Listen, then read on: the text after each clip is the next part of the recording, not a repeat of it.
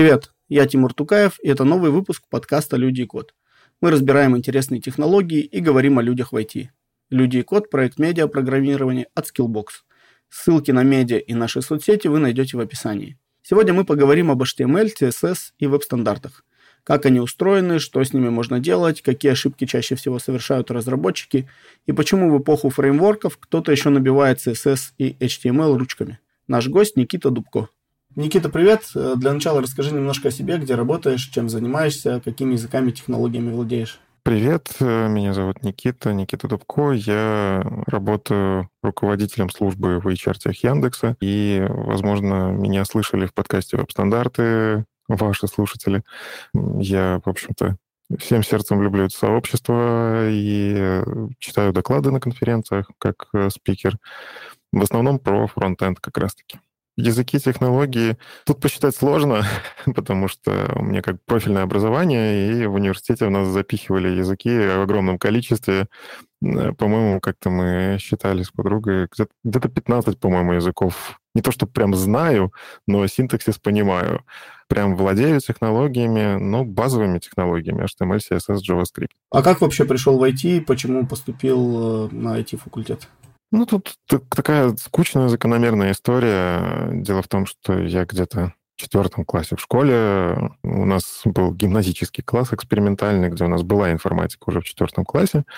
А, и, в общем-то, я тогда понял, что мне нравится э, играть с компьютерами, причем не в плане там игры запускать, а вот действительно в Паскале, там еще был Турбо Паскаль, писать какой-то код, э, который что-то тебе там долго синтаксис набираешь, а он тебе два числа складывает. Я такой, вау! У нас там были чертежники, или как-то так назывались, вот эти такие странные штуки, где надо было двигать робота. Мне это понравилось, и я уже с четвертого класса школы на самом деле начал участвовать в олимпиадах по программированию для четвероклассников. Там действительно сделали такие какие-то...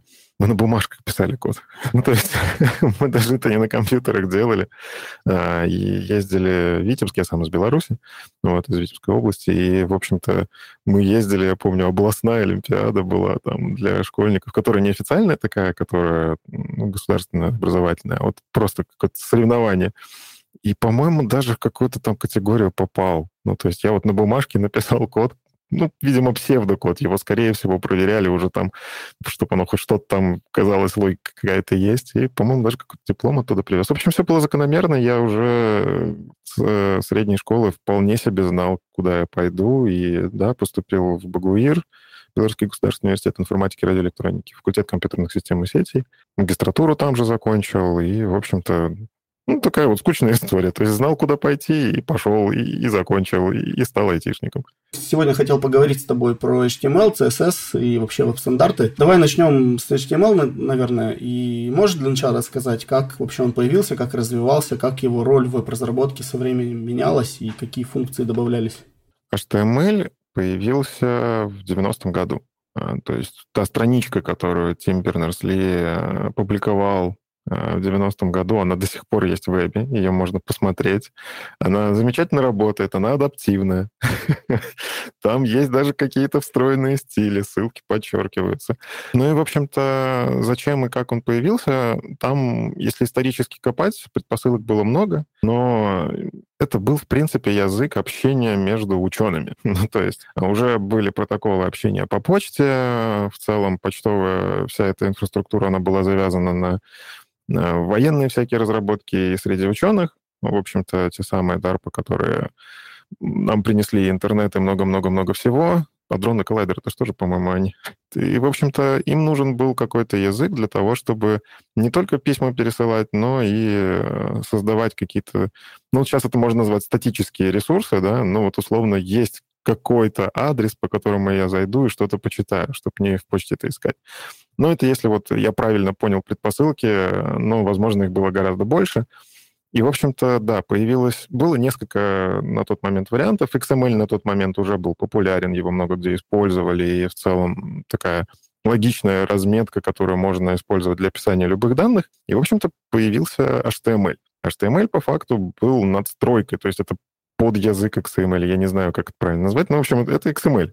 Вот, только со своими правилами, многое чего заиспользовано. Разница в том, что для HTML были написаны правила, те самые веб-стандарты, если можно так сказать, спецификации, как нужно писать HTML для того, чтобы а браузеры, потому что на тот момент браузеры в том понимании, которое у нас сейчас есть, их не было, были как раз такие инструменты, которые позволяли этот HTML каким-то образом парсить и сделать из этого какое-то внешнее представление. И, в общем-то, да, с тех пор, 90-го года, вот уже 32 года, HTML очень сильно, конечно, поменялся. У него появились другие задачи, это уже не просто для публикации каких-то научных вещей. Ну, в целом, на самом деле, ученые тоже там шутили, у них на первых страничках иногда всякие приколюхи-то выскальзывали. Прикольно же, новый формат, еще кто угодно прочитать может. Что хочется сделать? Сразу написать какую-нибудь шуточку. Ну и сейчас, естественно, HTML — это уже мощный язык для декларативного описания очень много чего. То есть HTML уже используется не только для веб-страничек, ты можешь писать э, десктопное приложение, да, для, используя веб-технологии. В принципе, там мобильное приложение, которые тоже превращаются потом как-то транспилируются, превращаются в мобильное приложение.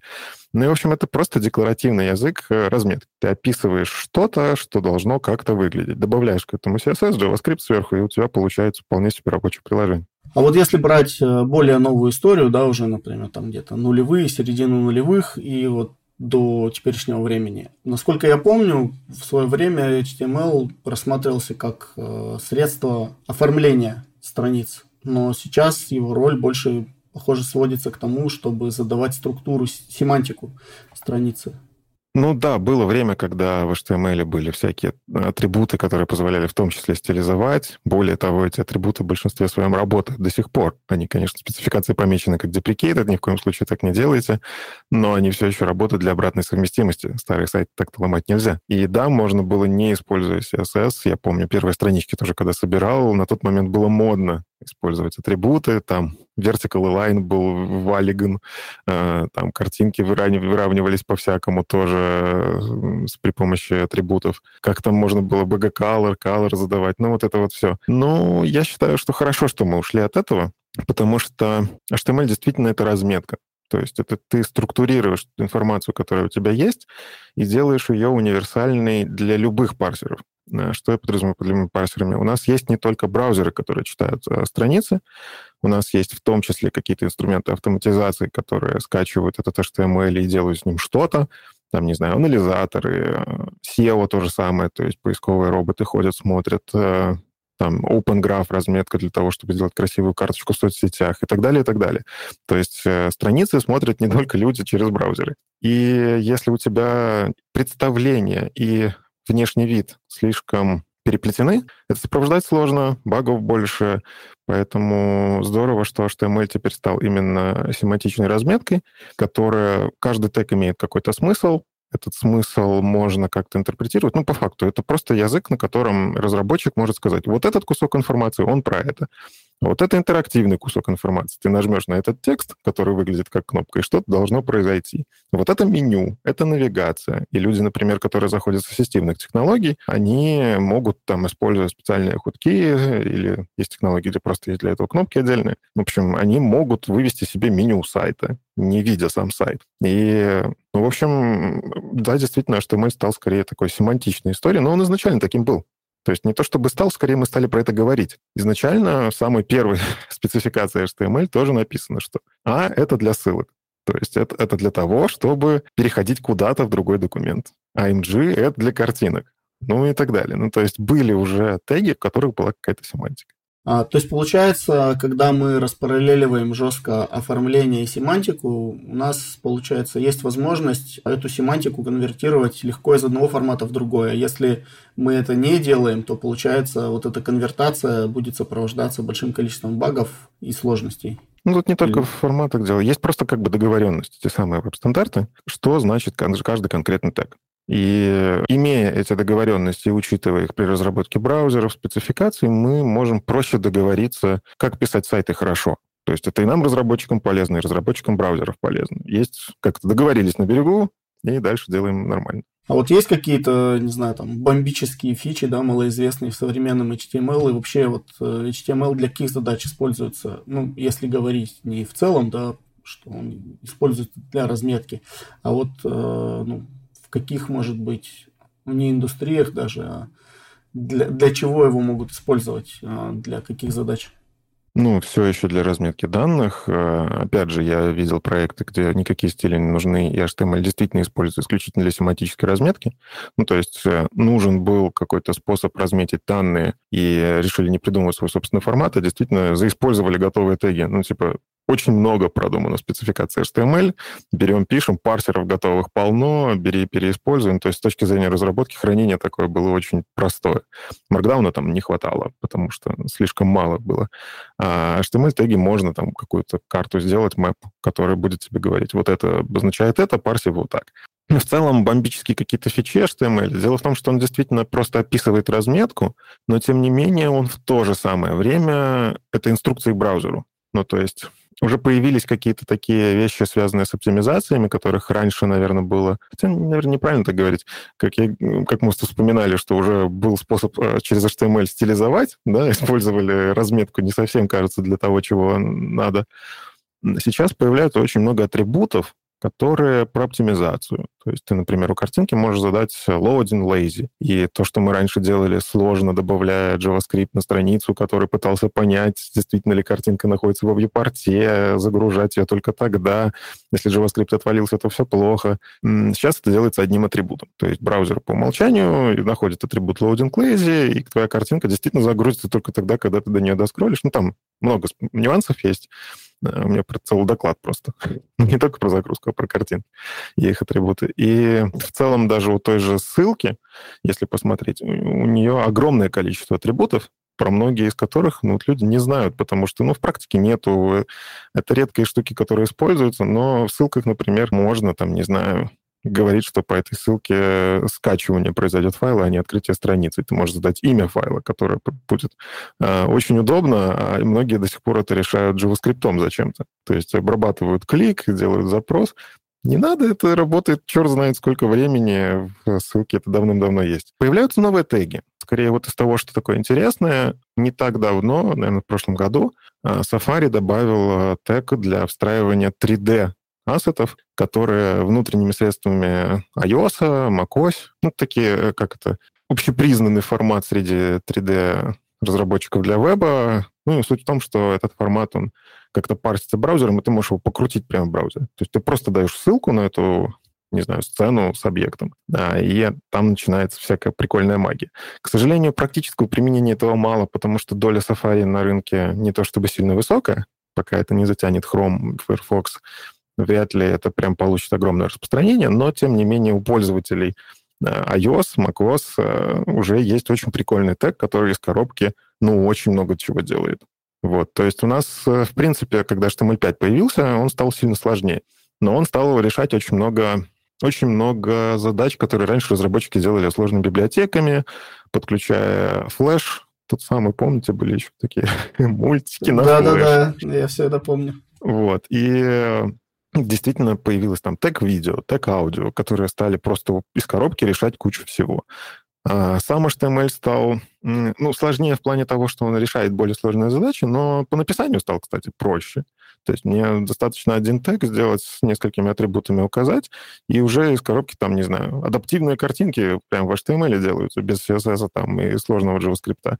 Ну и вот э, он развивается, мне кажется, в сторону того, что удобно разработчику. То есть есть э, потребность у разработки делать какие-то сложные вещи, разрабатывать спецификации, как это делать на уровне браузера, браузер это реализует, и мы чуть-чуть более хороший веб начинаем делать.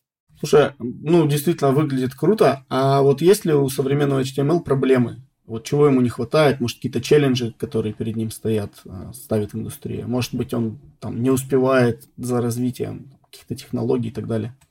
И у HTML, и у CSS, а, да, в принципе, наверное, у любых стандартов есть большая проблема, связанная с обратной совместимостью. Ты не можешь просто взять и переписать HTML, сказав, теперь будет вот так. Ну, то есть мы теперь вот такие теги используем и пишем их вот так потому что это сломает весь веб, который сейчас есть. А браузером поддерживать два движка, ну, тоже не очень удобно. Они и так, на самом деле, до сих пор поддерживают все движки, которые только надо, и старые XHTML, вот эти DTD-определения, которые позволяли там вставлять свои кастомные XML-описания, они вынуждены это все поддерживать ровно потому, что обратная совместимость. С CSS та же самая история. Ты не можешь просто взять и сломать, если уже утверждена спецификация, оно должно работать. Но мне кажется, все равно HTML достаточно лаконичный. XML все еще живее всех живых. Э, во многих языках программирования используется для хранения данных, для конфигов и так далее. HTML — это по факту тот же XML, только немножечко видоизмененный и адаптированный под реалии веба. И, в общем-то, ну, не знаю, мне всего хватает, но при этом, когда появляются какие-то прикольные пропозалы, не знаю, добавить вот тег для того, чтобы прессовать модалку, да, мы модалки постоянно реализуем, там, JavaScript, CSS есть. CSS для решения, но не делайте так. Просто тег, например, для модального окна, который будет там управляться CSS, и у тебя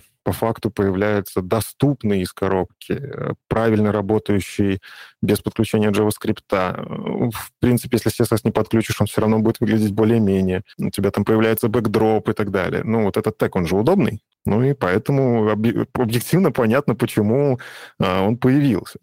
Такая штука как бы есть, и обсуждается, как он дальше должен работать и так далее. Появляются всякие... Вот была инициатива сделать всплывашку в правом нижнем углу, вот этот тост да, который тоже раньше библиотеки подключали. А вот эта инициатива почему-то, кстати, не взлетела, хотя, ну, как бы часто мы такие задачи решаем. И, в общем-то, мне кажется, вот появляются, когда такие новые интересные теги, нам становится проще разрабатывать, вот это классно. Но в целом мне вообще всего хватает. Просто мне нравится следить за тем, как это развивается, и становится лучше. Ну, ты немножко уже, кажется, касался новой версии, да, о которой много говорят, но которая так до сих пор и не вышла. Что в ней будет вообще революционного и вообще, новая когда она наконец выйдет? А, HTML, ну, HTML. А, новый ну, стандарт. Вот прям сейчас новая версия. А, уже прям вышло, Если получается. ты говоришь про то, что мы ждем HTML6, да, да. А, это я когда вижу вакансии, в которых говорят э, CSS4 и HTML6, я такие вакансии сразу закрываю, понимаю, что работать там, где люди не разбираются абсолютно, я не собираюсь. вот. HTML — это, как и CSS, это теперь уже не версионируемая штука. Точнее как, у CSS прям четко прописано, что есть CSS3, и все. Дальше спецификации не двигаются. Он разбился на рабочие группы да, и у тебя есть внутри CSS рабочая группа, которая работает, там, не знаю, с box alignment, какая-то работает с цветами, какая-то работает со шрифтами. И у тебя спецификации шрифтовые, там появляется уровень пятый, шестой, седьмой, то есть они дорабатывают кусочек спецификации потому что целиком CSS стал слишком сложный. С HTML немножко сложнее. У них по факту не прописано, что HTML5 не будет меняться, что не появится HTML6. Но если ты зайдешь на текущий живой стандарт, вечно зеленый стандарт HTML, он так считается, он находится в инициативе вот VG. Вот VG в свое время от, от, такие откололись от V3C, а, да, тут сейчас много аббревиатур, надо, наверное, пояснить. V3C — это World Wide Web консорциум. Это те самые ребята, которые делают множество спецификаций, и причем сделал, организовал этот тот самый Тим Бернерс-Ли, который в свое время HTML придумал. В 94 по-моему, году появился в 3 и они делают как раз-таки те самые спецификации, которые позволяют нам не в хаосе вот таком вот жить, когда веб разрабатываем. А, и HTML изначально разрабатывали вот они. Но дело в том, что была еще инициатива в ВГ, которая она по-другому видела, как HTML должен развиваться, и более того, в 3C в свое время HTML хотели похоронить. Они хотели сделать вторую версию XHTML, по-другому вообще синтаксис бы сейчас выглядел, если бы они тогда победили. Но э, вот VG сделали хорошо. Они, ну вот на мой личный субъективный взгляд, они придумали более интересный, более правильный подход, и в итоге у нас появилась вот это вот VG HTML, который стал вечно зеленым стандартом HTML, который можно почитать.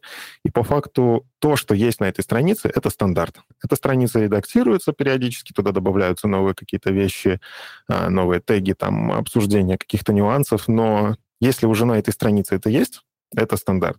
И это стандарт HTML5, это просто стандарт HTML, можно так сказать. Поэтому следующая версия стандарта может появиться вот пока мы с тобой записываем. То есть действительно кто-то что-то опубликует, и вот тебе следующая версия стандарта.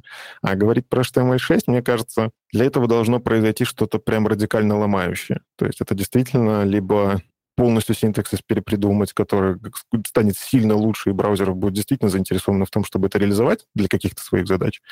И они пойдут на то, чтобы выделить стандарт HTML6 или, опять же, XHTML 2, 3, 7, не знаю, и э, реализовать его отдельной спецификацией, отдельными правилами, но это будет отдельное указание браузеру, как это парсить. Вот только в таком случае я верю, что это может произойти, и я не исключаю, что это произойдет. учитывая, что там, не знаю, мы идем в 3D-мир, и там, возможно, HTML будет не хватать. Но хотя сейчас, в принципе, HTML для 3D тоже как бы хватает. Есть такие наработки. Слушай, прикольно. А вот скажи, вот э, есть ли у HTML какие-то реальные конкуренты, которые его могут с веба подвинуть? Ну вот, у XHTML это не получилось, но вот есть всякие там ямлы, JSON, маркдауны, техи, микроразметки, там XML и так далее. Слушай, мы как-то обсуждали, по-моему, в подкасте веб-стандарты как раз-таки такую инициативу заменить описание HTML или CSS, я вот не помню. Ну, короче, JSON разметкой. вот. И там прям такая большая работа, на самом деле, проделана человеком. Он действительно взял попытался переосмыслить. За это большое уважение. Но я не верю, что э, есть какие-то именно языки готовые для того, чтобы браузер просто взял их и отрисовывал. Во-первых, для того, чтобы появился новый язык, и он стал прям конкурентом, нужно, чтобы его много кто использовал. Я не знаю других языков, кроме HTML для разметки, которые много кто использует. Но, опять же, есть старые XML-решения, и некоторые их используют, потому что в браузерах они все еще работают. Кому-то вот это прям все-таки надо. Но нет. Но HTML-конкурентов нет. Я вижу иногда какие-то предпосылки взять, попробовать, переосмыслить, а вдруг у нас получится. Но это скорее все равно превращается в инструмент, который потом конвертируется в HTML. То есть э, как если вспомнить, там в JavaScript у нас был CoffeeScript, но тоже прикольная инициатива. Ребята из Ruby над ними как бы вроде немножечко усмехались, о, придумали свой синтаксис затащить JavaScript, а потом такие, блин, а у вас там столько всего классного, давайте мы это возьмем и в ECMAScript затащим. И почти весь CoffeeScript теперь в итоге у нас в JavaScript есть. А CoffeeScript в итоге и не нужен оказался, потому что это в JavaScript появилось. Хотя по факту это была вот препроцессорная история, да, ты берешь и превращаешь это потом в JavaScript. Ну и вот, мне кажется, такие инициативы, да, периодически появляются, но они все равно вырастают в какие-то новые кусочки формата HTML. Это как вот мы говорили про атрибут loading, да, он появился потому, что все это использовали. И были действительно какие-то такие HTML-препроцессоры, которые, например, ты мог задать какой-то атрибут, распарсить и увидеть, ага, вот здесь loading lazy стоит, и я возьму JavaScript это все обмажу. Но теперь это не надо делать, это удобно. И это стало просто частью стандарта. А тогда такой момент, вот э, почему, на твой взгляд, э, XHTML проиграл HTML? Я помню, на него возлагали большие надежды, и он его так позиционировали, как будто это более строгий какой-то синтаксис, вот типа как TypeScript по отношению к JavaScript, ну вот как-то вот так вот это все ощущалось в то время. Ну, мне вот кажется, ровно поэтому и проиграл. Потому что, смотри, если рассматривать, э, как я понимаю, историю развития веба, я все-таки сам, я родился позже, чем появился веб. Но изначально это был формат для того, чтобы ученые общались. То есть это было такое, не все могли писать веб, но тем не менее предпосылки для создания этого всего, там у самого V3C консорциума была такая идея, что нету кого-то, кто решает, что я могу смотреть в интернете. Ну, в общем, про такую открытость. Действительно, очень такие открытый веб, мы делаем всю, всю информацию доступной для всех, никакой цензуры быть не должно, все замечательно. И ровно поэтому ВТЦ действительно ставит среди своих ценностей это, что, в принципе, любой может почитать их спецификации и понять, как разрабатывать веб. Так вот, когда у тебя действительно очень строгий веб, почему, кстати, XML-то не взлетел? Потому что там описание сложностей вот этих э, когда тебе нужно какой-то restriction на поле поставить и так далее, тебе приходится писать отдельный какой-то файлик, либо ниже куда-то там опускаться. Ну, короче, ты описываешь тоже XML это все. Ты как конфигурируешь э, XML через XML. И, в общем, ну, этот синтаксис, он просто такой, немножечко ошибиться просто, ты там опечатался, и все перестает работать, да? В HTML, к слову, как раз-таки большая устойчивость к ошибкам. Ты опечатался, а браузер постарается все равно сделать так, чтобы оно как-то работало. То же да, самое в CSS. Да, и, наверное, вот потому, что HTML действительно не сильно сложный. В нем тегов-то не так, чтобы много, а для того, чтобы сайт работал, ну, их надо сильно меньше. Вот. Хороший сайт, чтобы был написан семантично, конечно, хотя половину тегов знать бы было бы неплохо, а не только девы и спаны. Э, ну, в общем, не знаю, мне кажется, вот ровно по этой причине, что он не строгий. Я могу не знаю, школьник может, э, не сильно там разбираясь в том, как работают базы данных, э, как настроить серверы, задеплоить, но HTML-страничку написать уже может. Может набрать, взять какой-нибудь Visual Studio Code с автокомплитом, набрать теги, посмотреть, открыть прямо в браузере, который есть на каждом ноутбуке. О, прикольно, я что-то нарисовал. Потом там сесть CSS попробовать это стилизовать, и все. Ну, это, это нормально. Потому что раньше мы там в школах HTML, CSS не проходили. У нас там, не, по-моему, вру. В 10 классе что-то мы такое делали, но это был Microsoft Front Page, то есть это ты пишешь вордовский документ, который потом превращается в сайт. Ну, это было такое. А вот вокруг HTML есть какой-то тулинг, э, там какие-то инструменты, которые генерируют его в визивик режиме, не знаю, какие-то там дополнительные инструменты для чего-нибудь. И вот движки сайтов, да, CMS различные, ну, вообще они умеют нормально HTML генерировать, или они просто как делали убогий HTML, так и продолжают это делать? Ну, слушай, конечно, тулинг какой-то есть, э, есть какие-то решения вполне себе, как это, вот как ты говорил, я описываю при помощи YAML структуру, она превращается в HTML. Есть и такое. Есть препроцессоры в виде там вот PAG есть, э, нунчаки есть, э, ну и так далее. То есть ты пишешь на другом вымышленном языке, добавляешь ему всякие, там, не знаю, инклюды для того, чтобы вставить какой-то шаблон. Ну, то есть всегда была проблема переиспользовать кусок кода. А, причем она по-разному решалась. Там, я помню, когда-то мы... Это, Макромедиа Dreamweaver у меня был, где там реально были темплейты, которые ты пишешь комментарий жуткий, который просто по факту указывает. Вот в этот файлик сходи. И уже при сборке сайта этот вот комментарий разворачивался в то, что он брал, брал просто и копировал кусок. Причем там, по-моему, параметров не было. Ну, короче, такая жесть. Сейчас понятно, что инструментов стало больше, больше удобных. Э, появились препроцессоры, которые позволяют сильно удобнее работать. У тебя появляется возможность переменными прямо при сборке работать. Там. И они, эти парсеры, причем настолько быстрые, генераторы настолько быстрые, что их вот так прям в рантайм можно затащить. То есть у тебя где-нибудь, там, не знаю, поставил Node.js маленький сервачочек, который это генерит из шаблонов на лету. Тебе не нужно статику из этого делать. Или, опять же, можно статику тоже генерировать. Там очень крутой проект Eleventy, который генерирует тебе статические сайты быстро работающие из коробки. Там действительно очень много таких оптимизаций. Но он основан на том, что ты реально можешь любой формат превратить в любой другой. Такая идеология. И ты можешь писать на маркдауне, ты можешь писать на нунчаках, ты можешь писать на паге, ты можешь писать на HTML.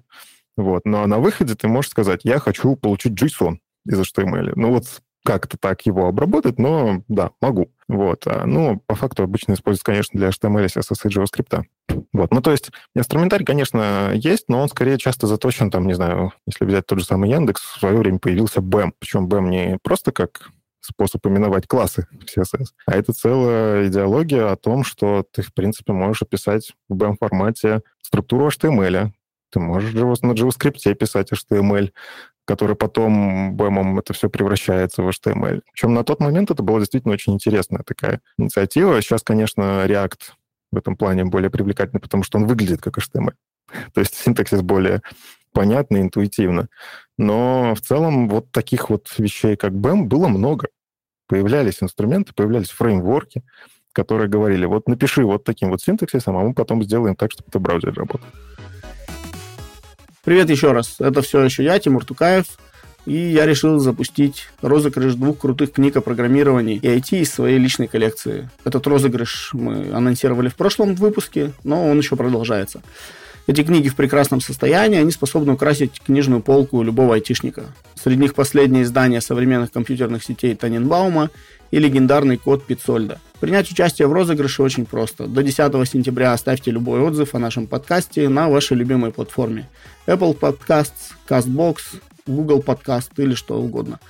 Это может быть оценка в одну звезду или в пять. Пишите все, что считаете нужным, не стесняйтесь, будьте честными. А после 10 сентября мы выберем двух победителей, которые получат книги. Важное условие, когда будете оставлять отзыв, укажите в графе имя свой ник в Телеграме. Именно по нему мы вас найдем, свяжемся с вами, чтобы отправить вам книгу. Удачи! А вот подскажи, вот, э, ну вот если обычных программистов брать, которые пишут на языках программирования, у них есть там моменты, связанные с использованием оптимальных каких-то алгоритмов, да, в коде, а, какой-то там структуры программы, читаемости и так далее, а, оптимизации по скорости, да, вот эта функция работает быстро, вот это медленно. А вот в работе с HTML какие-то такие штуки есть? И какие чаще всего ошибки вообще в работе с HTML допускают и новички, и опытные разработчики? Ну, смотри, HTML отдельно здесь, наверное, рассматривать неправильно, потому что HTML — это инструкции браузеру, как что-то сделать. То есть, если я говорю вот эта ссылка, то я могу описать, как с этой ссылкой работать. Или я говорю, что это картинка, я тоже атрибутами описываю, как с этой картинкой работать. Но если ты картинку положил двухгигабайтную в себя на страницу, ну, типа, как ты HTML не оптимизируй, двухгигабайтная картинка будет грузиться очень долго, если вообще, в принципе, будет грузиться. Аналогичная история с э, тем, как там, не знаю, стили подключать и так далее. Но в целом, мне кажется, большая проблема и новичков, и даже некоторых опытных разработчиков, что они рассматривают HTML исключительно как язык разметки, а не как язык инструкций браузеру. И хорошо бы понимать, как браузер парсит HTML, как он с ним работает и в какой момент какие решения браузер принимает. Это сложно, потому что браузеры периодически решают. А теперь мы думаем по-другому. Теперь мы начнем обрабатывать вот эти теги вот так, вот это по-другому. Но глобально, на самом деле, мало что меняется. Потому что в браузере есть такие штуки, как... Я не помню, как оно правильно называется, но, в общем, он превентивно смотрит какие-то теги и пытается подготовиться к этим тегам. То есть он видит... Э, это вот, я не помню, там ну, у парсер и препарсер, что-то такое.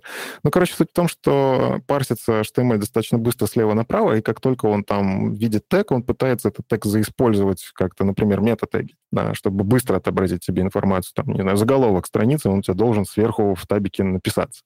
Фвк должна за ней сходиться, сделать запрос и нарисоваться тоже у тебя, потому что пользователь ждет, когда спиннер поменяется на а, но есть какие-то вещи, которые позволяют нам, как разработчикам, подстраиваться под это. То есть браузер дает механизм, слушай, я вот HTML слева направо, сверху вниз читаю, давай ты выше поставишь инструкцию, что тебе, например, понадобится тяжелый ресурс внизу страницы. И ты даешь ссылку, например, на bundle, который тебе нужно скачать по любасу первым. Но он у тебя, скрипт подключается в конце, потому что ну, потому что так надо. Вот. Но сходить за ресурсом надо, тебе выполнить его надо позже. И ты пишешь э, link, preload и говоришь, я вот этот файл нужен, очень сильно нужен, качай его. Браузер такой, окей, я его качаю, но не исполняю, жду, когда ты его потребуешь. Дальше у тебя идет здоровенный твой HTML, не знаю, мегабайт пускай в HTML, это не знаю, что можно... А, B64 какой-нибудь ставить сложно.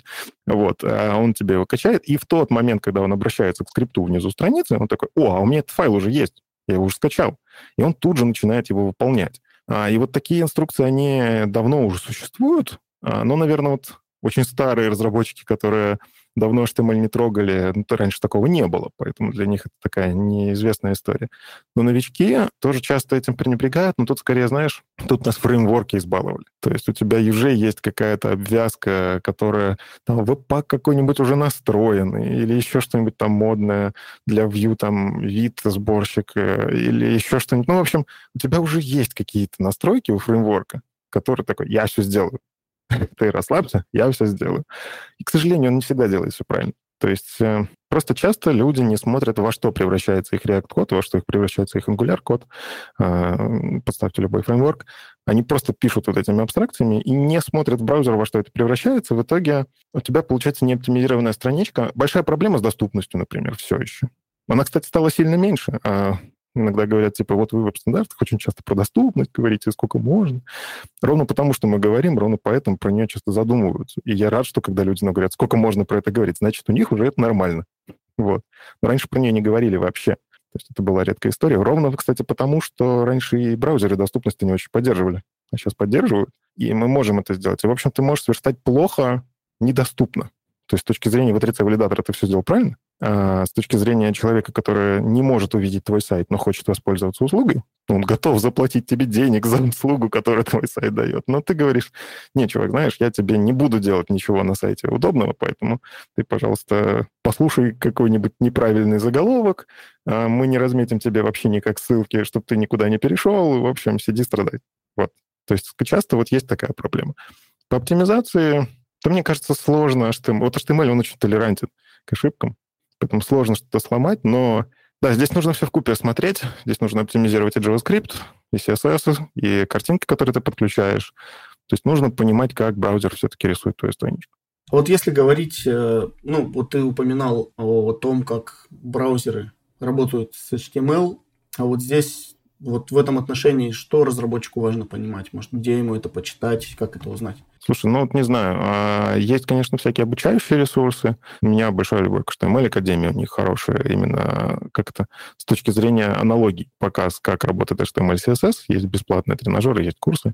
Я просто в свое время был преподав... ментором а, в HTML Академии. А, и там на, на тот момент были достаточно хорошие лекции, которые объясняли именно то, как работает браузер. Мне вот это понравилось. Не просто напиши так, и будет вот так мой способ обучения — это делать по аналогии, как делает кто-то крутой.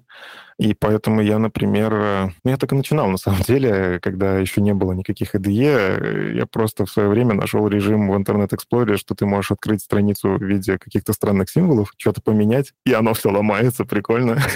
Потом пытаешься не сломать, а поменять. Ну, то есть э, я действительно иногда захожу, какие-то сайты подсматриваю, как там что-то сделано, и просто пытаюсь скопировать. А, Причем скопировать э, есть какие-то прям сложные решения, э, то не подглядывая, а потом подглядеть, как они это сделали. Ну, есть э, замечательные ресурсы со всякими крутыми демками типа CodePen, где можно тоже подсмотреть, как это делается. Но вообще хороший способ это, наверное, обучаться сейчас по статьям и докладам. Все-таки фронтенд разработки очень много таких материалов. Понятно, что нужен английский, без него никак. Лучшие материалы выходят все-таки на английском языке.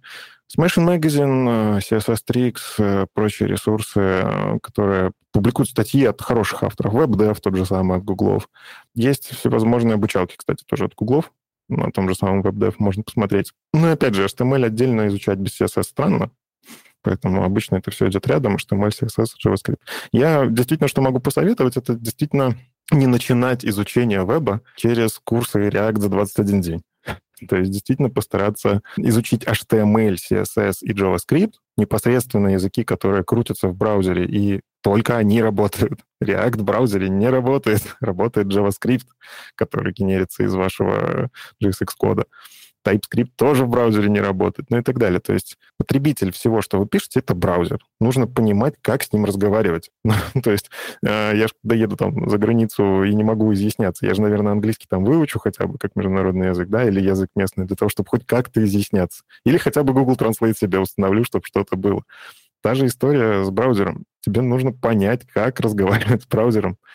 А, и чтобы эффективнее разговаривать и получать от него то, что ты хочешь, нужно знать языки, на которых говорит браузер. Вот у меня такой вопрос возник э, относительно того, что ты говорил. Ну вот смотри, сейчас я так понимаю, не так много людей пишут на ванильном JS, да, что-то и так далее. Многие используют э, фреймворки, библиотеки, тот же React, Vue, Angular и так далее и насколько вообще в современной веб-разработке кто-то пишет на HTML прям вот сам. То есть, если пишут во всех проектах, то в, как, в каком объеме, может, и какие части генерируются именно вручную, а не автоматически?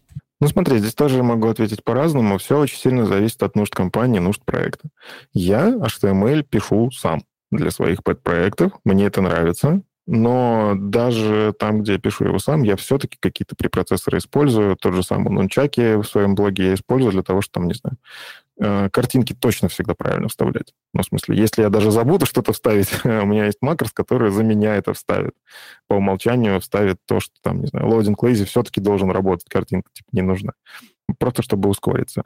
Понятно, что там тот же самый CSS, э, даже несмотря на то, что я в какой-то мере не то что против препроцессоров SCSS, LS и, и вот это все, но э, я считаю, что лучше писать на CSS, который сразу работает, потому что если у тебя во время сборки сломается, не знаю, очередной бинарник сборщика, который пытается из CSS превратить тебе CSS, а у тебя, простите, продакшн упал из- из-за твоего CSS, да? поставил там, не знаю, звездочку display none нечаянно. Ну, нужно, чтобы CSS был сразу под рукой. А, а уже потом всяким post-CSS с плагинами вот это все обрабатывать. Ты в любом случае пишешь немножко фантазийный CSS. Ты пишешь то, что работает не во всех браузерах, но у тебя есть тулинги, которые это дотягивают до того, что оно будет работать ну, в большем количестве браузеров. Добавить нужны префиксы, где-то что-то там, будущую спецификацию, которая работает там в одном браузере, сделать так, что трансформирует в то, что работает во всех браузерах и так далее. То есть это достаточно такая удобная история, и я вокруг себя все-таки вижу проекты, где пишут на HTML, на чистом HTML. То есть действительно там нет никаких э, препроцессоров. Я вижу проекты, где пишут на чистом CSS. Но, честно скажу, их, конечно, очень мало. Ну, то есть в промышленной разработке заказчику важнее, чтобы ты писал быстро, надежно, хорошо, и это все, ну, типа, за завтра следующий проект берем, погнали.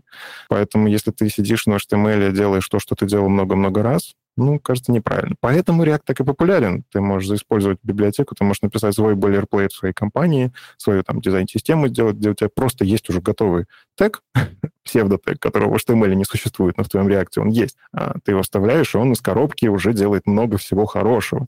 Иногда много всего плохого, не каждый компонент идеален, но, да, у тебя уже есть набор, который ты просто берешь и используешь. Поэтому фреймворки, они побеждают, конечно, промышленные разработки, но а, какие-то лендинги, например, а, которые должны быть уникальны по дизайну и так далее, наверное, все-таки туда React тащить странно. Поэтому HTML, CSS, JavaScript вполне себе работают. Ну вот хотел теперь к CSS перейти как раз на этой радостной ноте. Вот CSS вообще как появилась идея того, что нужен каскадные таблицы стилей и как менялась вот роль CSS в разработке. Я помню просто тоже вот эти нулевые, там, начало десятых, да, вот этот сайт CSS Zen Garden, э, в который промоутировал эту идею того, что оформлять надо с помощью CSS. Вот как, как вообще, как CSS появился, как он менялся? Ну, слушай, до CSS на самом деле было много аналогий. Вот ты вспомнил хорошую аналогию, что в HTML были атрибуты, были способы через XML задать стилизацию, причем вот как раз XML один из самых древних форматов, а, потому что изначально HTML совместим с XML и так далее. Но это неудобно. тебе действительно через XML это неудобно было. И я где-то видел хорошую статью вот как раз про то, как развивался CSS, по-моему, на Хабе, надо поискать. Там было вот как раз описание истории развития CSS и какие были аналоги. Это очень прикольная вещь, потому что посмотришь, какие синтаксисы предлагались, и такой, блин, а вот этот синтаксис-то классный. Вот я бы его все-таки хотел, а не то, что я сейчас в CSS. А другие синтаксисы прям ужасные. Хорошо, что их не внедрили. Были разные идеи, были разные идеи, но они в основном исходили от того, кто их реализовывал. Понятно, что ты можешь предложить стандарт, но если у тебя ни один браузер с этим стандартом не работает, и что с ним делать? Типа, ну, прикольно, молодец. Поэтому появлялись какие-то действительно такие наработки, там, ну, в сообществе Linux, Unix написать свой браузер э, вполне себе могли люди на тот момент, там, не знаю, для того же самого терминала браузеры появлялись, и ты мог написать свою какую-то реализацию парсинга CSS, э, который псевдо-CSS, своего CSS, да, а, ты мог нарезать э, как-то их там на какие-то кусочки, э, типа вот это отвечает за размер шрифта, вот это за стилизацию там цвета и так далее. То есть ты вот определяешь, что ты можешь менять своим языком и сообщаешь браузеру это. Но в итоге все равно выиграл CSS. Я, честно говоря, не знаю, почему выиграл именно он. Но в любом случае, как бы вот, по-моему, тоже 96-й год был, когда в E3C первый вот CSS уровень 1, они его утвердили. То есть вот теперь будет вот так, и он был небольшой. как раз-таки спецификация первого уровня, если ее почитать, ну, типа, ну, вечер вам займет, чтобы полностью прочитать и понять. Она вообще была несложная, хотя там есть отличия от текущего CSS, но в целом, кстати, CSS обратно совместимый, это тоже было заложено. То есть э, был, в принципе, синтаксис вот этот вот, э, уже нам привычный, разработан какие-то правила, какие-то ну, оформления. Ну, в общем-то, стандарт был интересный, и он, самое главное, поддерживался уже на тот момент браузером. То есть, когда был утвержден стандарт, уже были реализации. И в целом, ну, как-то, видимо, он выжил, что ли. В свое время же те же самые Microsoft, они пытались ставить какие-то свои расширения над CSS, фильтры всякие. Ну, то есть то, что работает, ну, когда ты указываешь MS-фильтр, что-то вот это, и у тебя там, не знаю, то, что мы сейчас в CSS3 считаем нормой, когда-то это было только в Internet Explorer при помощи вот этих странных там матриц ты мог задавать для трансформации. Это все как бы было такое... Ну, это какая-то такая война браузеров была. То есть здесь уже пытались встроиться в текущие спецификации, используя не то что уязвимости, а особенности спецификации можно было задать разные свойства и как-то так обойти, чтобы чужие парсеры вроде как не ломались, а CSS, опять же, толерантный к ошибкам, в этом прелесть. Если браузер просто что-то не умеет, он просто это свойство скипает, все. Он не ломает тебе весь CSS. Нужно очень постараться, чтобы сломать CSS. И ну, вставляли какие-то значения, вставляли префиксные свойства. Была у нас такая целая эпоха жуткая. Теперь эти префиксы попробуй из веба вычисти все. Ну и так далее. То есть, э, ну, синтаксис-то удобный. Ну, то есть у тебя действительно логичный синтаксис. Ты указываешь, что менять и как менять. Это вот все. вся суть CSS. Иногда ты еще говоришь, при таких условиях что менять и как менять. Ну, то есть медиа-выражение, селектор, и дальше пошли свойства. Формат описания самих свойств, да в целом тоже логичный. Ты пишешь ключ значения, ключ значения. Для нас, для айтишников, которые там с базами данных поработали, ну, типа, очень логичная структура. Действительно ли это удобно? Почему вложенность изначально не поддержали? Почему какие-то вещи работают так, а не иначе? почему там медиавыражение можно вкладывать внутрь, а, и оно как будто бы должно работать, а кое- кое-когда нельзя, почему там все CSS переменных вот так, а не вот это. Но это уже как бы постепенно с развитием, наверное, стали утыкаться в особенности парсера, потому что в стандарте в том числе прописано, как парсер должен работать, как язык должен парситься. А, там есть специальная нотация, основанная на форме Бексунауэра, но она отличается. В общем, суть в том, что... Кстати, у Софии Валидовой есть хорошая статья на русском языке, можно посмотреть у нее блоги. В общем, суть в том, что там есть просто синтаксис, который должен работать вот так. Это ограничение. Поэтому некоторые вещи браузеры в CSS тащить не могут, потому что им нужно придумать по факту ключ значения именно по этому синтаксису, которые будут делать какую-то крутую штуку. И здесь начинается история с неймингами как назвать ключ и как назвать значение, чтобы разработчикам было понятно, чтобы браузер не сломался, чтобы это все было классно работало. И при этом, если мы хотим с этим ключом там работать, сильно много что-то изменять, чтобы в будущем это все адаптировалось. И здесь мы уже приходим к тому, что стандарт писать не так уж и просто. Слушай, а вот э, если брать современный CSS, э, то помимо оформления веб-страничек, он где еще используется? То есть есть ли какие-то интересные use cases? Ну, слушай, CSS работает в вебе. Это то, что я знаю.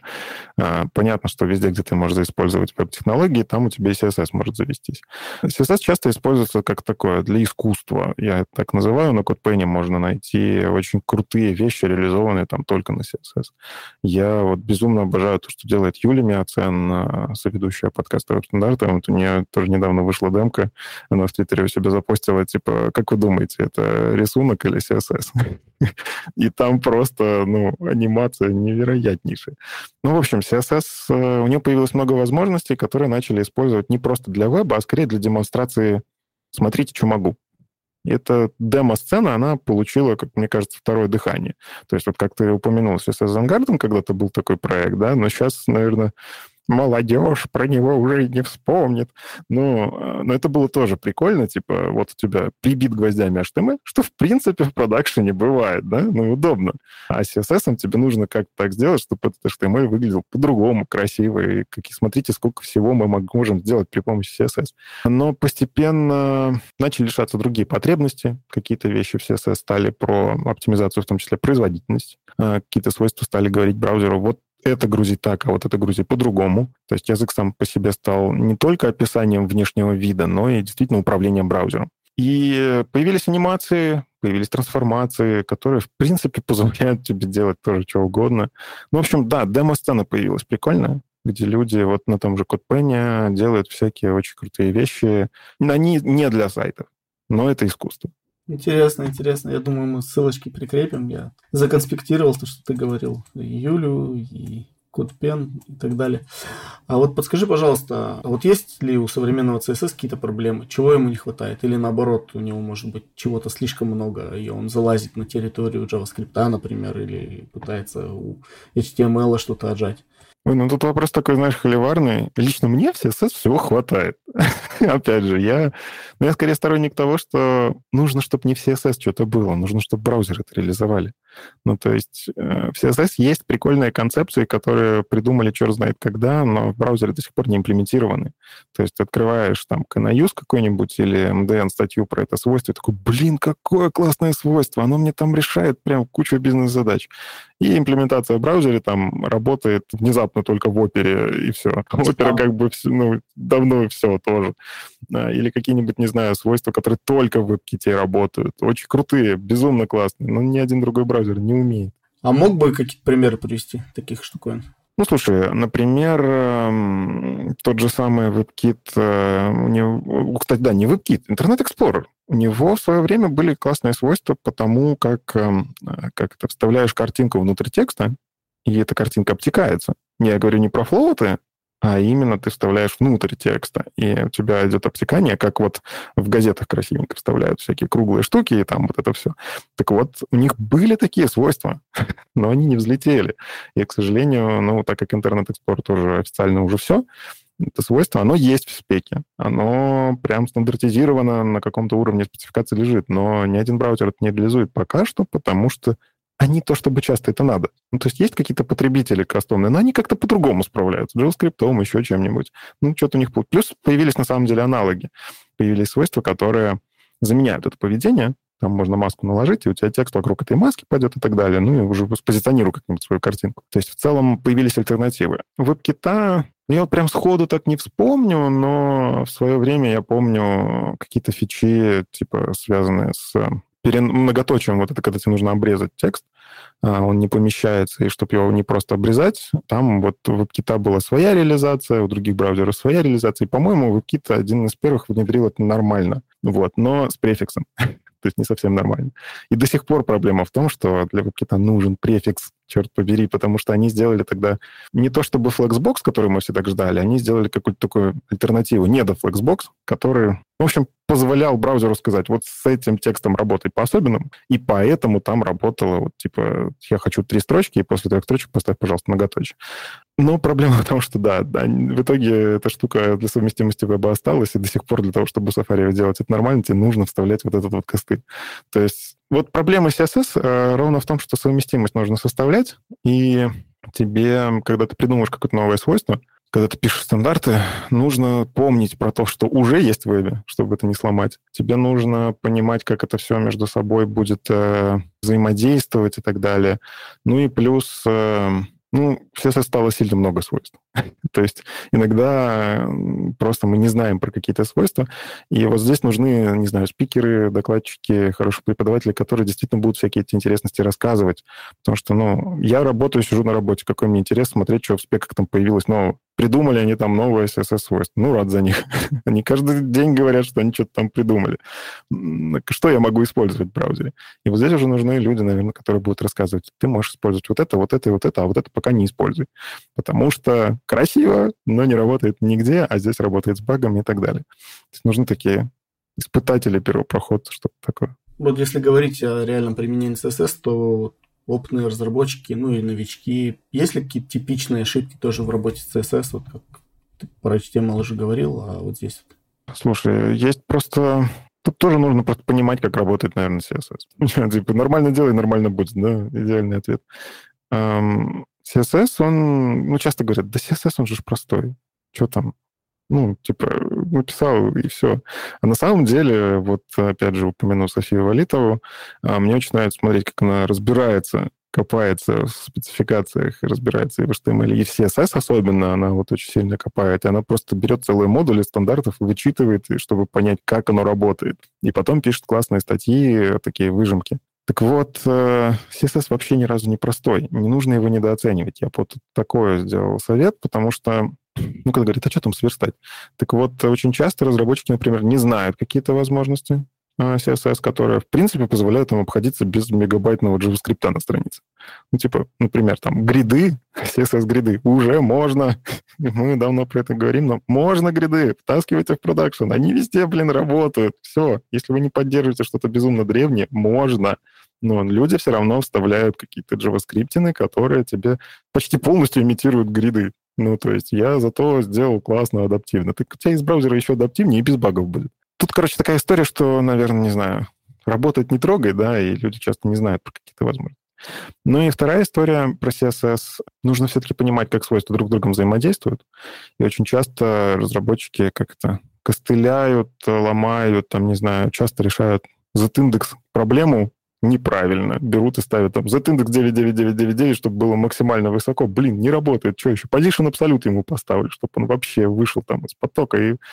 Но это все такой быстрый костыль, который ломает, а по факту тебе в HTML нужно просто элемент ниже поместить. Тебе не нужен Z-индекс, тебе не нужен position абсолют. Ты просто делаешь элемент ниже, а там, ну ладно, уже position relative как-нибудь его выровняешь. Ну, то есть нужно понимать все-таки, что CSS — это... Нужно понимать, как браузер с ней работает. У меня, кстати, тоже про это есть отдельный доклад, как парсится CSS и как браузер применяет свойства. Более того, сейчас появляется новая спецификация, которая не просто появляется как спека, а она уже реализуется в браузерах потихоньку. Это слои CSS, которые еще усложнит то, как подключаются CSS к странице. То есть у тебя появляется layers, э, это возможность сказать, вот этот слой примени первым, когда будешь парсить. Вот этот слой примени вторым, когда будешь парсить. И ты прям задаешь конкретно. Вот этот файл примени в самом конце. И здесь ты уже должен понимать, как работает каскад в CSS. Почему, вот почему BEM это хорошо? Потому что у тебя есть один класс, и все, ты специфичность не ломаешь. Ну и прочие всякие штуки. А, специфичность CSS понимать хорошо бы. Импортом ты забудьте. Не пишите, пожалуйста, импортом CSS. Ну, то есть есть какие-то best practices, но, к слову, они очень часто решаются линтерами. CSS все-таки статичный язык, он очень легко анализируется. Ты можешь просто там на проекте настроить линтер, для best practices. Понятно, что ты не можешь таким образом все баги порешать, но какие-то правила языка ты можешь закрепить. И, наверное, по CSS последний вопрос. Какой вот тулинг вокруг него существует? Вот ты упоминал препроцессоры, есть какие-то же вот еще фреймворки, я слышал, типа Bootstrap, которые HTML, CSS там используют и так далее. Вот что здесь существует?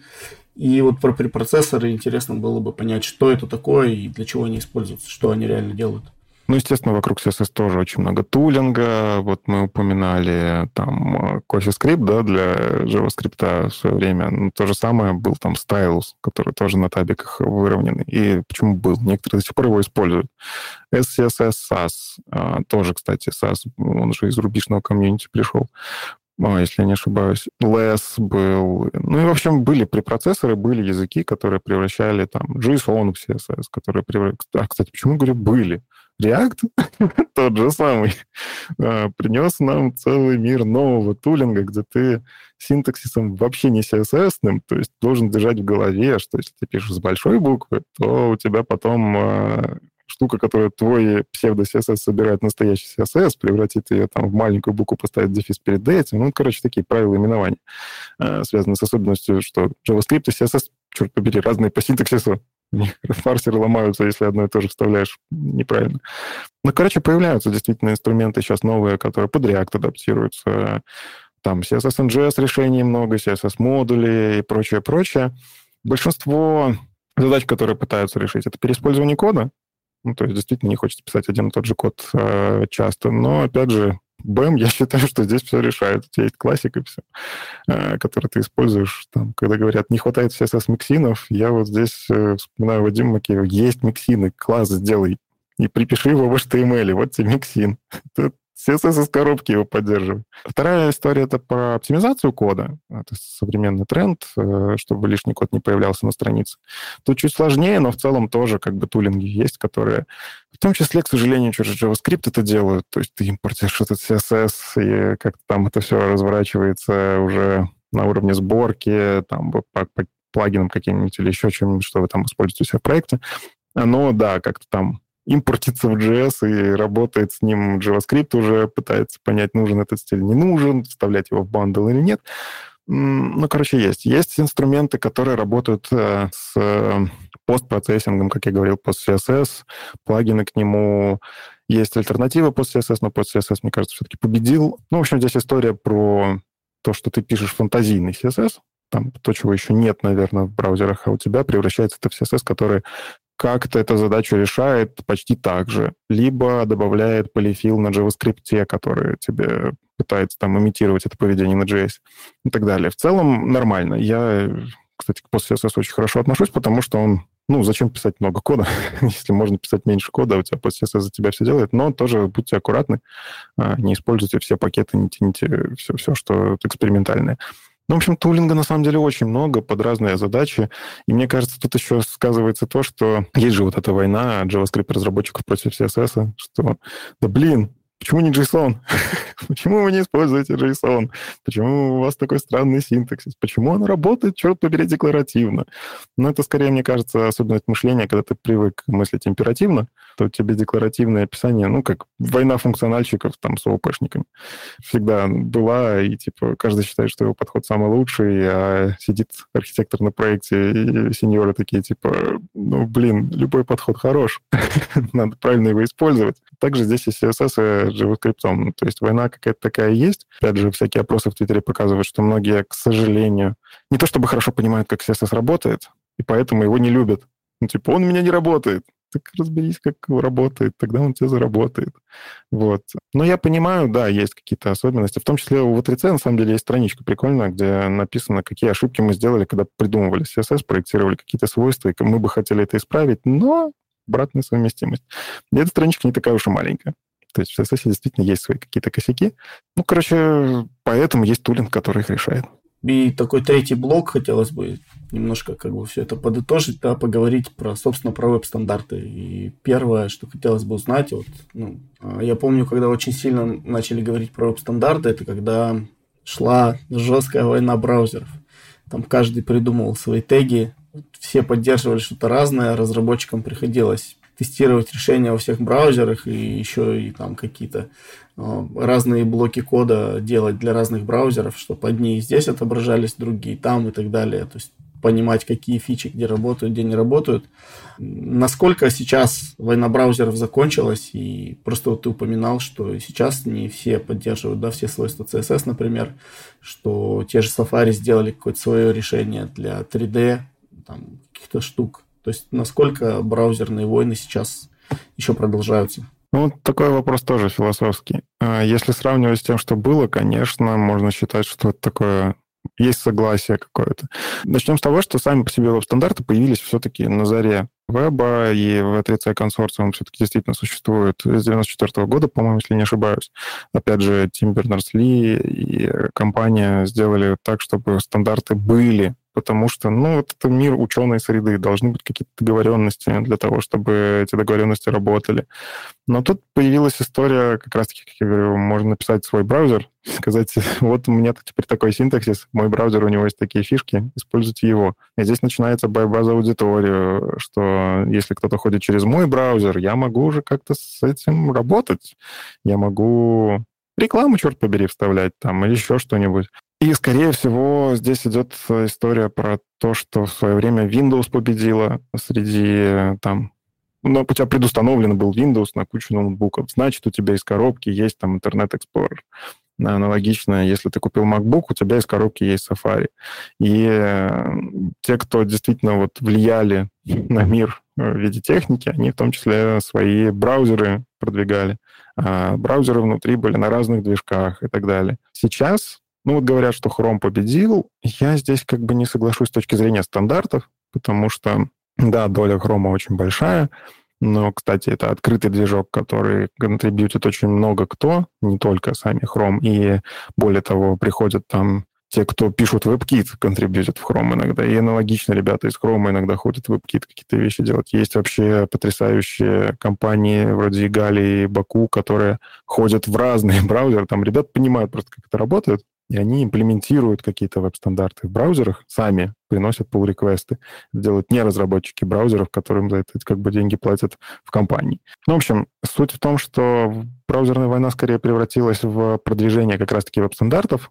Как-то вот с внедрением HTML5, CSS3, ну, в общем, договорились, как это правильно должно быть, какие должны быть процессы, как сделать так, чтобы не было вот этого ужаса, когда в одном браузере так работает, во втором по-другому, в третьем вообще не так и нужно не так использовать, а CSS, там, не знаю.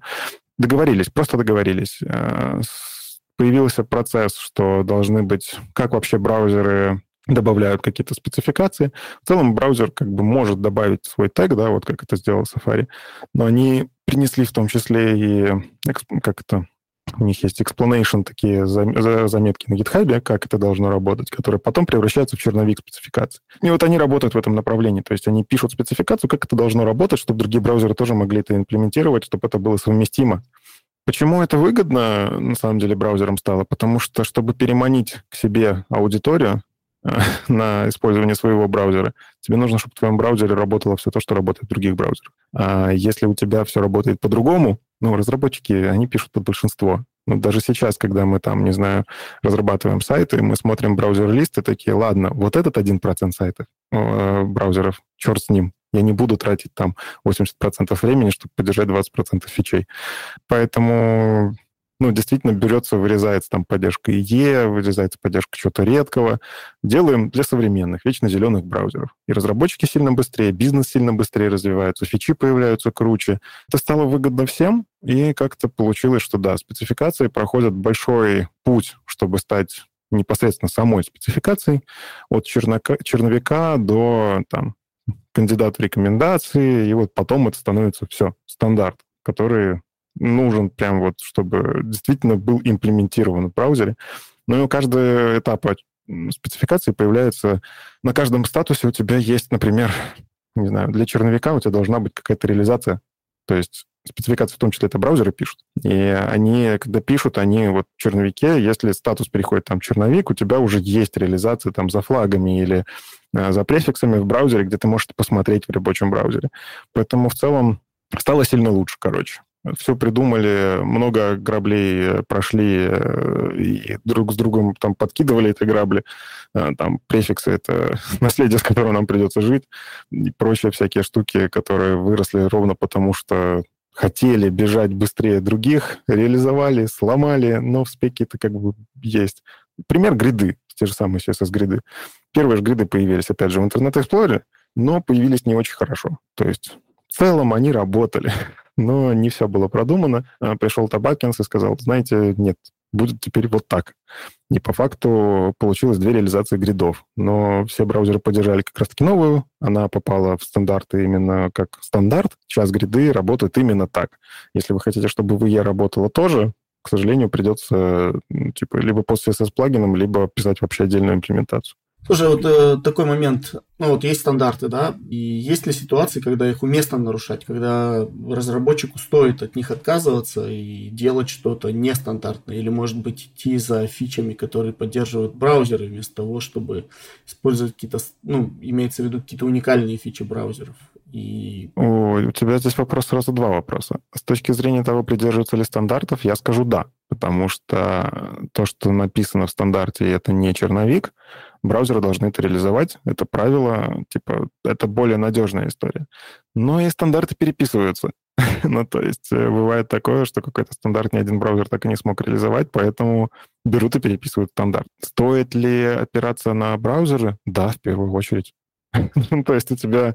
Ты можешь опираться на идеальный мир, который придумали в спецификациях, который вот когда-то мы это реализуем, будет вот так. Но пользователи у тебя заходят на твой сайт здесь и сейчас через браузеры, которые умеют или не умеют что-то. Поэтому нужно уметь работать с прогрессивным улучшением. То есть если браузер умеет, мы эту фичу применяем. Если не умеет, ну тогда ладно, без нее попробуем. А в JavaScript, в CSS, в том же самом HTML, полифилить там и прочие всякие штуки, которые сейчас за нас там опять же решают Бабель э, вместе с веб-паком. Но понимать, как это это работать тоже надо.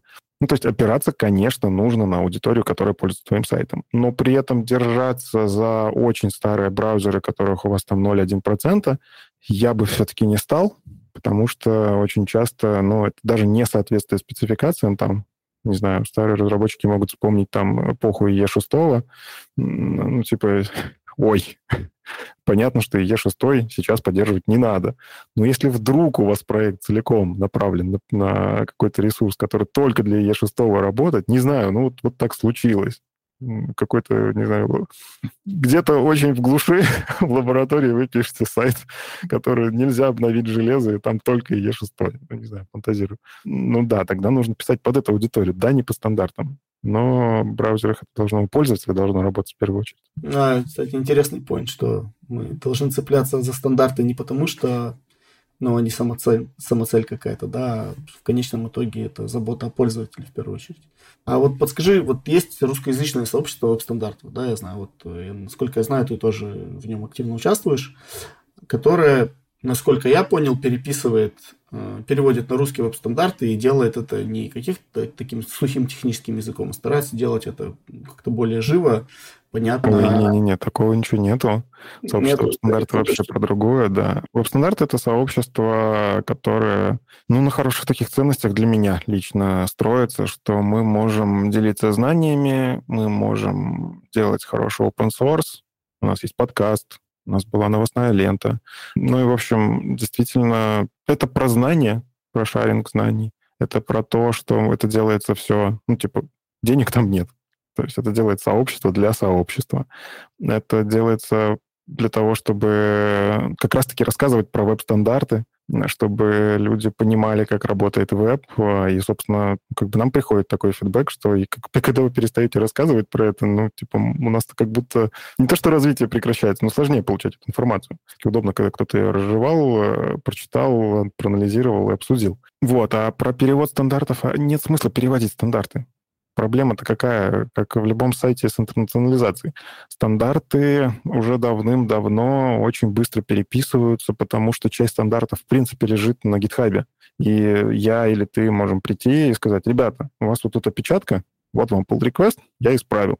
Или, ребята, у вас тут не состыковка, вот здесь у вас написано в одном абзаце, что вот это определение значит вот это, а во втором абзаце противоречие ты предлагаешь, как это исправить. То есть ты реально можешь влиять на стандарты. В этом и прелесть э, того, как сейчас они разрабатываются. И, ну, pull request влили, стандарт обновился. Но ты же не будешь каждого человека просить перевести это на все языки мира. Поэтому переводить стандарты нет смысла, они слишком живые.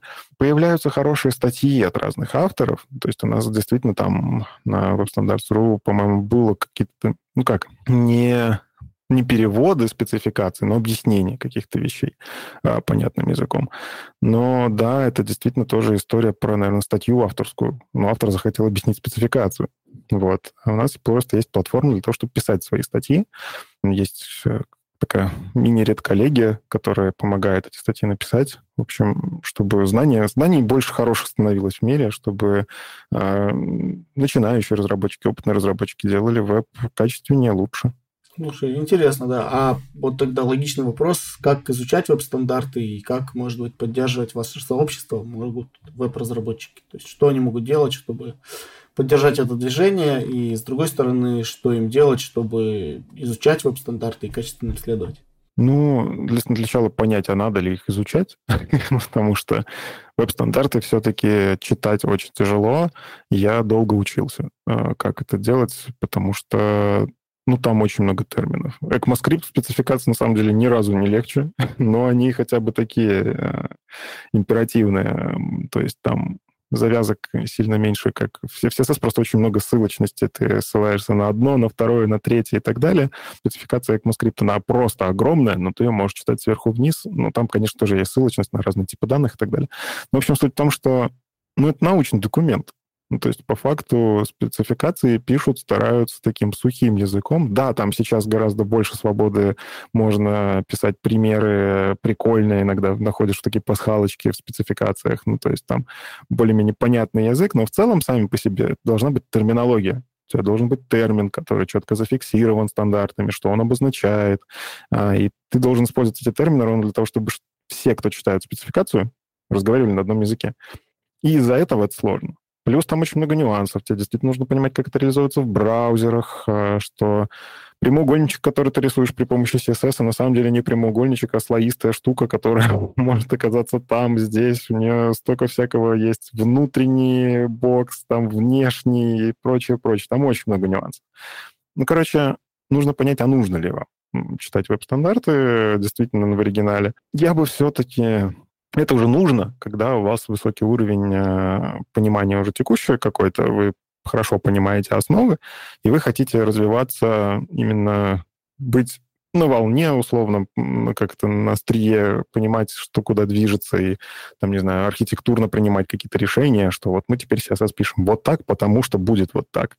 Там, не знаю, понимать, какие новые фичи приносят вашему проекту пользу. Там, не знаю, тот же самый слои в CSS, они пытаются решить как раз-таки огромную проблему изоляции стилей, которая была ну, очень давно, с самого начала она была. вот.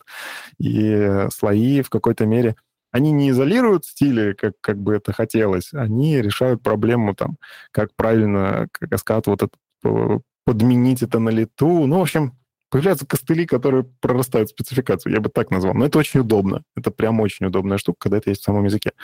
Короче, вот такие вещи, да. И можно слушать, опять же, наш подкаст «Веб-стандарты». Мы стараемся как раз-таки вот такие важные новости обсуждать, когда что-то в спецификациях происходит. Ну, а мы уже, в свою очередь, следим в Твиттере, в всяких Smash Magazine, CSS и прочих ресурсах, веб-деве и так далее, в том числе, ну, вот я, Вадим, Юля, мы состоим в Google Developer Experts группе, ну, то есть мы в том числе знаем какие-то вещи до того, как про них можно рассказывать. И, ну, как бы, наверное, мы знаем про веб достаточно а, неплохо, мы можем какие-то... Причем у нас тоже мы не всегда согласны в подкасте, поэтому мы иногда спорим, э, а вот хорошо ли это или плохо, у нас появляются дискуссии. И хорошо, опять же, мне вот почему это нравится, что когда слушаешь дискуссию, ты не обязан принимать чью-то сторону. Ты, у тебя вообще может быть третье мнение. Просто послушай аргументы других, которые вот уже за тебя сделали мыслительную работу, но все равно сделай свой вывод. Не слушай там Вадима Макеева, не слушай Никиту Дубкова, не слушай Андрея Мелехова. У них есть свой опыт, поэтому они так говорят, но у тебя опыт-то другой. Ну, в общем, да, можно просто слушать нас, э, не знаю, ставить лайки в Apple подкастах, что там, звездочки. Ну и на самом деле, не знаю, я вот даже и слушателям твоего подкаста тоже скажу, опишите авторам подкастов что-нибудь хорошее иногда.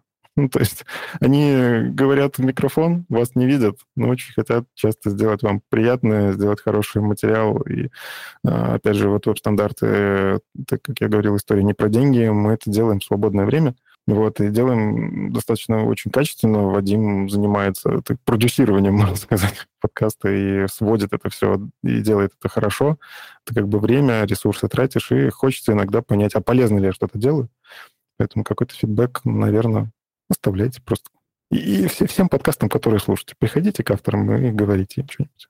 Да, это, мне кажется, классный финал подкаста. Действительно, часто не хватает обратной связи, ну, о том, хорошо ты делаешь, нехорошо, правильно, неправильно. Может, есть какие-то моменты, которые стоит улучшить. И вот так гадаешь на кофейной гуще. Спасибо, что пришел. Было очень классно, интересно обновить мне мои знания, которые застряли где-то на уровне 2008 года, когда я э, с HTML и CSS сталкивался и изучал их немножко. Вот. А, я думаю, что это будет очень полезно всем, а, кто либо вообще пока не в теме да, всего этого, либо начал разбираться, но не хватает какой-то путеводной звезды. Спасибо, что пришел, нашел время. Спасибо, что пригласил. Да, счастливо, хорошего дня. Пока-пока. С вами был Тимур Тукаев. Слушайте наш подкаст на разных платформах, ставьте звезды, оставляйте комментарии и делитесь с друзьями. А если хотите предложить тему, стать гостем подкаста, похвалить или поругать выпуск, то пишите на почту код.медиасобака.skillbox.ru. Она указана в описании. Хорошей недели. Пока.